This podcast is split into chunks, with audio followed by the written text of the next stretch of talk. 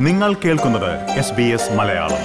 കൂടുതൽ പരിപാടികൾ കേൾക്കാൻ S B S dot com dot A U slash Malayalam സന്ദർശിക്കുക. ഓസ്ട്രേലിയയിലെ പരമോന്നത ദേശീയ പുരസ്കാരങ്ങളായ ഓർഡർ ഓഫ് ഓസ്ട്രേലിയ ഇക്കഴിഞ്ഞ ആഴ്ച പ്രഖ്യാപിച്ചിരുന്നു. അടുത്ത കാലത്തായി ഓരോ തവണയും ഓർഡർ ഓഫ് ഓസ്ട്രേലിയ പ്രഖ്യാപിക്കുമ്പോൾ ഒരു മലയാളിയെങ്കിലും അതിൽ ഉൾപ്പെടാറുണ്ട്. ഇത്തവണ ടാസ്മേനിയിലുള്ള ഡോക്ടർ ജേക്കബ് ജോർജാണ് ഓർഡർ ഓഫ് ഓസ്ട്രേലിയ സ്വന്തമാക്കിയിരിക്കുന്ന മലയാളി. ടാസ്മേനിയയിൽ സൈക്യാട്രിസ്റ്റായി ജോലി ചെയ്തിരുന്ന അദ്ദേഹത്തിന് സാമൂഹ്യ മേഖലയിൽ നൽകിയ സംഭാവനകൾ പരിഗണിച്ചാണ് ഓർഡർ ഓഫ് ഓസ്ട്രേലിയ നൽകിയത്. ഇന്ന് എസ് ബി എസ് മലയാളത്തിനൊപ്പം ഡോക്ടർ ജേക്കബ് ജോർജ് അതിഥിയായി ചേരുന്നു. എസ് ബി എസ് മലയാളത്തിന്റെ ഈ പോഡ്കാസ്റ്റുമായി നിങ്ങൾക്കൊപ്പം ഞാൻ ദിജു ശിവദാസ്.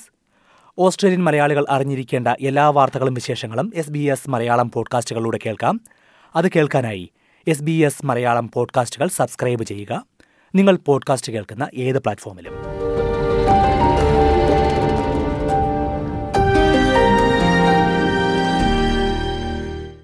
നമസ്കാരം ഡോക്ടർ ജേക്കബ് ജോർജ്. സ്വാഗതം എസ് ബി എസ് മലയാളത്തിലേക്ക്. നമസ്കാരം. ഡോക്ടർ എന്തായാലും ആദ്യം തന്നെ അഭിനന്ദനങ്ങൾ ഓർഡർ ഓഫ് ഓസ്ട്രേലിയ പുരസ്കാരം നേടിയതിൽ. താങ്ക് യു താങ്ക് യു ആ, ടാസ്മേനിയൻ സമൂഹത്തിനുള്ള സംഭാവനകൾ കണക്കിലെടുത്താണ് താങ്കൾക്ക് ഓർഡർ ഓഫ് ഓസ്ട്രേലിയ നൽകിയത് എന്നാണ് ഇപ്പോൾ ഔദ്യോഗികമായി തന്നെ സർക്കാർ അറിയിച്ചിരിക്കുന്നത്. അപ്പോൾ ആ സംഭാവനകളെക്കുറിച്ച് തന്നെ അറിഞ്ഞുകൊണ്ട് തുടങ്ങാം എന്ന് വിചാരിക്കുന്നു. ഒരു ഡോക്ടർ എന്ന രീതിയിൽ എന്തൊക്കെ സംഭാവനകൾ താങ്കൾ നൽകിയത് കണക്കിലെടുത്താണ് ഈ ഒരു പുരസ്കാരം തേടിയെത്തിയിരിക്കുന്നത്? ഞാൻ അധികവും ഈ അവാർഡിന്റെ ഇത് കമ്മ്യൂണിറ്റി വർക്കിലാണ്. ഒന്ന് കമ്മ്യൂണിറ്റി ഈവൻ ദോ ഇത് ഞാൻ പ്രാക്ടീസ് ചെയ്യുന്ന ഉണ്ടെങ്കിലും ഈ റോട്ടറി വഴി ഉള്ള വർക്കാണ് കൂടുതലായിട്ട് ചെയ്തിരിക്കുന്നത്. കുറെ വർഷങ്ങൾക്ക് മുമ്പ് അണ്ടർ പ്രിവിലേജ് ചിൽഡ്രന് വേണ്ടിയിട്ട് ഒരു വീക്കെൻഡ് ക്യാമ്പ് നടത്തിയായിരുന്നു റോട്ടറി അത് ഞാനായിരുന്നു ഓർഗനൈസ് ചെയ്തത് പിന്നെ ഞാൻ മെൻ ഷെഡ് എന്നും പറഞ്ഞ് ഒരു പ്രോഗ്രാം ഉണ്ട്. ആ പ്രോഗ്രാമിൽ അത് ഞാൻ ഇനോഗ്രൽ മെമ്പറാണ് ടു തൗസൻഡ് തേർട്ടീൻ തൊട്ട്. അത് കഴിഞ്ഞിട്ട് പിന്നെ ഞാൻ ഒന്ന് രണ്ട് ടോക്ക് കൊടുക്കുമായിരുന്നു ഈ കോവിഡ് നയന്റീനും മെന്റൽ ഹെൽത്ത് ഇഷ്യൂസുമായിട്ട് ഓക്കെ തീർച്ചയായും. എന്തായാലും താങ്കൾ ഒരു ഒരു സൈക്യാട്രിസ്റ്റ് എന്ന രീതിയിലാണല്ലോ അല്ലേ ഔദ്യോഗികമായിട്ടുള്ള താങ്കളുടെ ഒരു പ്രൊഫഷൻ എന്ന് പറയുന്നത്? അതെ അതെ അതെ. ഇത് ഞാൻ ഇത് ആൽക്കഹോൾ ആൻഡ് ഡ്രഗ് ഏരിയയാണ് സ്പെഷ്യലൈസ് ചെയ്തിരിക്കുന്നത്. പിന്നെ റിട്ടയർ ചെയ്യുന്നതിന് മുമ്പേ adviser to minister for health Tasmania ആയിരുന്നു. അത് കഴിഞ്ഞ് പിന്നെ director of alcohol and drug service കുറെ വർഷങ്ങളോളം ചെയ്തിരുന്നു.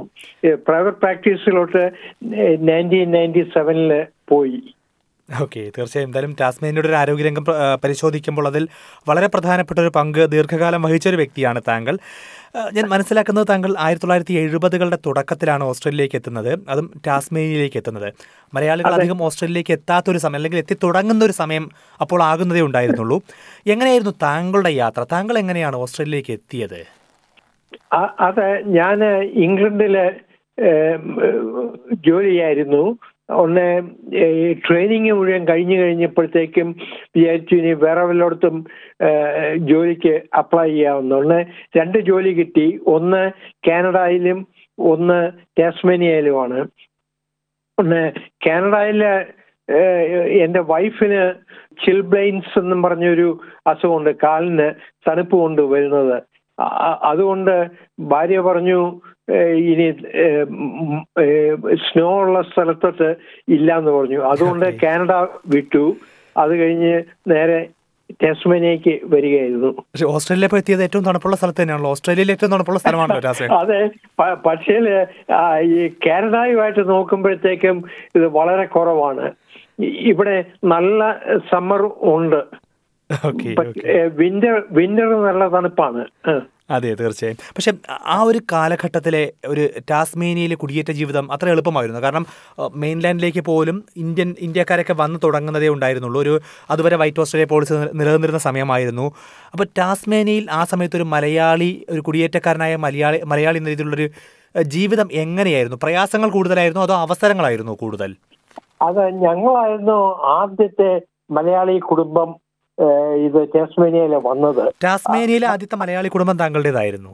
അതെ അതുകൊണ്ട് ഒരു തവണ നാട്ടിൽ ചെന്നപ്പോഴത്തേക്കും വനിതാ മാഗസീനിൽ ഞങ്ങളുടെ ബാക്ക്ഗ്രൗണ്ടും ഇതുമൊക്കെ ഉണ്ടായിരുന്നു.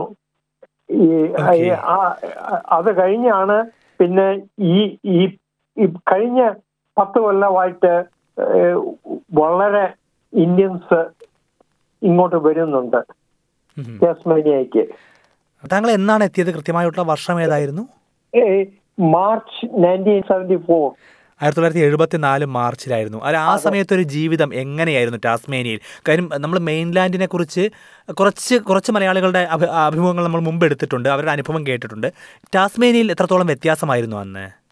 അത് വളരെ വ്യത്യാസം ഉണ്ടായിരുന്നു എന്താ വെച്ചാൽ വൈഫ് കുക്ക് ചെയ്യാനൊക്കെ ആയിട്ട് നമ്മുടെ യോഗട്ട് മേടിക്കുന്നത് അത് ഞങ്ങൾ ഏകദേശം മുപ്പത് കിലോമീറ്റർ മാറിയാണ് ഹോബാട്ടിൽ നിന്ന്. ഒന്ന് യോഗർട്ട് മേടിക്കണമെന്നുണ്ടെങ്കിൽ സിറ്റിയിൽ വരണം. അത് കഴിഞ്ഞാണ് പതിയെ പതിയെ ഇന്ത്യൻ ഷോപ്സ്. അന്ന് ഇന്ത്യൻ റെസ്റ്റോറൻസ് ഇല്ലായിരുന്നു. ഞങ്ങൾ വരുമ്പോഴത്തേക്ക്. ഓക്കെ. സ്വാഭാവികമായിട്ടും താങ്കളുടെ കേരളത്തിൽ താങ്കൾ എവിടെ നിന്നായിരുന്നു? അക്കാര്യം കൂടി അറിയാൻ താല്പര്യമുണ്ട്. കോട്ടയ കോട്ടയത്ത് നിന്ന് കോട്ടയത്ത് നിന്നാണ് കോട്ടയം സ്വദേശിയാണ്. ഓക്കെ തീർച്ചയായും. തീർച്ചയായും. എന്നാൽ താങ്കളുടെ ഇവിടുത്തെ ഒരു പ്രവർത്തനത്തെ പ്രവർത്തനത്തെക്കുറിച്ച് താങ്കൾ ആദ്യം തന്നെ സൂചിപ്പിച്ചിരുന്നല്ലോ. അപ്പോൾ അതിൽ ഈ പ്രൊഫൈൽ പ്രധാനമായും കണ്ടൊരു കാര്യമായിരുന്നു മെൻസ് ഷെഡുമായി ബന്ധപ്പെട്ടുള്ള പ്രവർത്തനം. ഒരുപക്ഷെ നമ്മൾ മലയാളികൾക്ക് കാര്യമായി അറിയാത്തൊരു ഒരു മേഖലയാണ് ഈ മെൻസ് ഷെഡ് എന്ന് പറയുന്നത്. എന്താണ് ഈ മെൻസ് ഷെഡ് എന്നുള്ളൊരു ആശയം? താങ്കളിൽ നിന്ന് അതുകൂടി ഒന്ന് അറിയണം എന്ന് ആഗ്രഹമുണ്ട്. കാരണം അതുമായി ബന്ധപ്പെട്ട് ഇത്രയധികം പ്രവർത്തന പരിചയമുള്ളപ്പോൾ എന്താണ് ഈ മെൻസ് ഷെഡ് എന്നൊരു ആശയം എന്താണ് അതുകൊണ്ട് ഉദ്ദേശിക്കുന്നത്? അത് മെൻഷൻ എന്ന് പറയുന്നത് ഈ റിട്ടയർ ചെയ്ത ആണുങ്ങൾ ഒത്തിരി പേര് ഉണ്ട്. അവർ മുഴുവൻ നേരവും വീട്ടിൽ താമസിക്കുക. അവർ വേറെ അവർക്ക് വേറെ കോണ്ടാക്ട് ഒന്നുമില്ല. ഒന്ന് ഈ പർട്ടിക്കുലർ എസ്റ്റാബ്ലിഷ്മെന്റിൽ വരുമ്പോഴത്തേക്കും ഞങ്ങൾ ഹാൻഡി വർക്ക് വുഡ് വർക്ക് അല്ല വെൽഡിങ് ഇങ്ങനത്തെ ഉണ്ട്. പിന്നെ മാസത്തിൽ ഒരിക്കൽ ഒരു ഔട്ട്സൈഡ് ആരെങ്കിലും ഒരു ഒരാൾ വന്ന് ടോക്ക് ചെയ്യും. ഈ ഡിപ്രഷൻ ആങ്സൈറ്റി അങ്ങനത്തെ ഓരോ ടോപ്പിക്കിൽ അതുകൊണ്ട് ഈ ഞങ്ങളെ ഏകദേശം തൊണ്ണൂറ് പേ പേരോളം ഉണ്ട്. ഇവിടെ ഹൗറ എന്ന് പറയുന്ന സ്ഥലത്ത്. ഈ ടാസ്മനിയെ തന്നെ ഒരു പത്ത് ഇരുപത് മനുഷ്യര് കാണും. ഓക്കെ. അപ്പോൾ സ്വാഭാവികമായിട്ടും പ്രായമേറിയ ആൾക്കാർ അല്ലെങ്കിൽ ഒരു വാർദ്ധക്യത്തിലേക്ക് എത്തുമ്പോൾ മാനസികമായി സജീവമാക്കി നിർത്താൻ ആക്റ്റീവാക്കി നിർത്താനുള്ള മാനസികമായും ശാരീരികമായും ആക്റ്റീവാക്കി നിർത്താനുള്ള ഒരു മാർഗം എന്ന രീതിയിലാണല്ലേ? അതെ അതെ. എന്താച്ചാൽ ഈ സ്ത്രീകൾ മിക്കവാറും അവർക്ക് കുറച്ചുകൂടെ സോഷ്യൽ നെറ്റ്വർക്ക് ഉണ്ട്. അതേസമയം ആണുങ്ങളാണെങ്കിൽ അവർക്ക് ആകപ്പാടെ അറിയാവുന്നത് പബ്ബിലോട്ട് പോവുക. ഒന്ന് ഈ ആൽക്കഹോൾ ഒരു വലിയ ഇഷ്യൂ ആണ്. പക്ഷെ അത് കഴിഞ്ഞിട്ട് ഈ ഇവിടെ വന്നു കഴിഞ്ഞ് ഒത്തിരി പേരും ദേവർ ഏബിൾ ടു ആക്ച്വലി ആൾക്കാരോട് വർത്തമാനം പറയുക അല്ലെങ്കിൽ എന്തെങ്കിലും അവർക്ക് മനസ്സിന് വിഷമമുണ്ടെങ്കിൽ അവർ ഷെയർ ചെയ്യും. അങ്ങനത്തെ ഇതാണ് തീർച്ചയായും. ഒരു കുടിയേറ്റ സമൂഹത്തിലുള്ള ആളുകൾ ഇപ്പം നമ്മുടെ സമൂഹത്തിലേക്ക് പ്രായമായി വരുന്നതേ ഉള്ളൂ. പ്രായമേറിയവർ വളരെ കുറവാണ്. താങ്കളെപ്പോലെ ആദ്യഘട്ടത്തിൽ വന്ന വളരെ കുറച്ച് പേർ മാത്രമേ ഉള്ളൂ. പക്ഷേ എത്രത്തോളം ഉപയോഗപ്പെടുത്താൻ പ്രയോജനപ്പെടുത്താൻ കഴിയുന്ന ഒരു കാര്യമാണ് കുടിയേറ്റ സമൂഹത്തിലെ നമ്മളെപ്പോലുള്ള സമൂഹത്തിലുള്ളവർക്ക് ഈ മെൻസ്റ്റഡ് മെൻഷഡ് ഇത് ഓസ്ട്രേലിയ ഹോൾ ആയിട്ട് റെക്കഗ്നൈസ് ചെയ്തിട്ടുണ്ട്. അത് എസ്പെഷ്യലി ആണുങ്ങൾക്ക് ആയിട്ടുള്ളതാണ്. ചില സ്ഥലങ്ങളിലെ മെൻഷെഡിൽ അവർക്ക് റെസ്റ്റോറൻസും ഇതുമൊക്കെ ഉണ്ട്. ഒന്ന് ഉച്ചയ്ക്ക് അവർക്ക് വല്ല ഒന്ന് കഴിക്കണമെന്നുണ്ടെങ്കിൽ ഇത് ആഹാരം കഴിച്ചിട്ട് വൈകുന്നേരം വീട്ടിൽ പോകാം. മറ്റൊരു പ്രധാനപ്പെട്ട കാര്യങ്ങളുള്ള താങ്കൾ തന്നെ സൂചിപ്പിച്ചത് ഈ മദ്യവും മയക്കുമരുന്നും മൂലമുള്ള പ്രശ്നങ്ങൾ ആൽക്കഹോൾ ഡ്രഗ് ആൻഡ് ആൽക്കഹോൾ അതിനെതിരെയുള്ള പ്രവർത്തനങ്ങളിലായിരുന്നല്ലോ താങ്കളുടെ ഒരു ഔദ്യോഗിക ജീവിതത്തിന്റെ നല്ലൊരു ഭാഗവും പ്രവർത്തിച്ചത്. എന്തായിരുന്നു ആ മേഖലയിൽ താങ്കൾ നൽകിയ സംഭാവന എന്ന് പറയാവുന്നത്?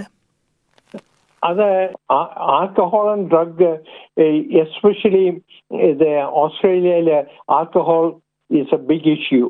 എന്നുവെച്ചാൽ ആ ബാക്ക്ഗ്രൗണ്ട് ഇംഗ്ലണ്ടിൽ നിന്ന് അവർ ആദ്യം വന്ന് ജയിൽ ആൾക്കാർ ആൾക്കാർക്ക് ആൽക്കഹോൾ പ്രോബ്ലം ഉണ്ടായിരുന്നു. അത് കണ്ടിന്യൂ ചെയ്തിരുന്നത്. പിന്നെ ഈ- ഡ്രഗ്സ് മിക്കവാറും യങ്സ്റ്റേഴ്സ് ആണ്. ഒന്ന് എന്റെ ജോലി മുഴുവനും ഇവരെ ഹെൽപ്പ് ചെയ്ത് there are other ways of dealing with life rather than turning towards ഈ ആൽക്കഹോളും ഡ്രഗ്സും ഉള്ളതുപോലെ തീർച്ചയായും. ഒരു കാര്യം കൂടി അവസാനമായി. ഇപ്പോൾ അൻപത് വർഷം പൂർത്തിയാവുകയാണ് താങ്കൾ ഓസ്ട്രേലിയയിൽ എത്തിയിട്ട് രണ്ടായിരത്തി ഇരുപത്തിനാലാകുമ്പോൾ എന്നാൽ ഇപ്പോഴും നന്നായി മലയാളം പറയുന്നു. എനിക്ക് ഞാൻ മനസ്സിലാക്കുന്നത് നന്നായി കേരളവുമായി ബന്ധവും കാത്തു സൂക്ഷിക്കുന്നു എന്നുള്ള രീതിയിലാണ്. അപ്പോൾ ഒരു പൂർണ മലയാളി പൂർണ കേരളീയൻ എന്ന രീതിയിലാണോ ഇപ്പോഴും മനസ്സിൽ താങ്കൾ സ്വയം കാണുന്നത്? അതെ ഞാൻ ഇവിടെ വന്നിട്ട് നയന്റീൻ സെവന്റി എയ്റ്റിൽ ഓസ്ട്രേലിയൻ സിറ്റിസൺഷിപ്പ് എടുത്തായിരുന്നു. പക്ഷേ നാട്ടിലാണ് പഠിച്ചത്. ഇത് ട്രിവാൻഡ്രത്താണ് പഠിച്ചത്. ട്രിവാൻഡ്രം മെഡിക്കൽ കോളേജിലായിരുന്നു പഠിച്ചത്. അത് ഇപ്പോഴും ഞങ്ങളുടെ റീയൂണിയൻ ഇടയ്ക്കിടയ്ക്ക് ഉണ്ട്. അതിന് അറ്റൻഡ് ചെയ്യുമായിരുന്നു അതുകൊണ്ട് നമ്മുടെ നാടുമായിട്ടുള്ള ഈ കണക്ഷൻ വിട്ടിട്ടില്ല. തീർച്ചയായും. അരനൂറ്റാണ്ട് ഈ ഒരു ഓസ്ട്രേലിയയിൽ ജീവിച്ചിട്ട് പോലും കേരളവുമായി ഇപ്പോഴും പൂർണമായി ബന്ധം കാത്തു സൂക്ഷിക്കുകയും ഒരു കേരളീയനായി അല്ലെങ്കിൽ മലയാളി പൂർണ മലയാളിയായി ജീവിക്കുകയും ചെയ്യുന്നതിൽ കേൾക്കുമ്പോൾ തന്നെ സന്തോഷമുള്ളൊരു കാര്യമാണ്. എന്തായാലും ഒരിക്കൽ കൂടി അഭിനന്ദനങ്ങൾ ഡോക്ടർ ജേക്കബ് ജോർജ്. ഇത്രയും നേരം സംസാരിച്ചതിന് വളരെയധികം നന്ദി. Thank you very much for that thank you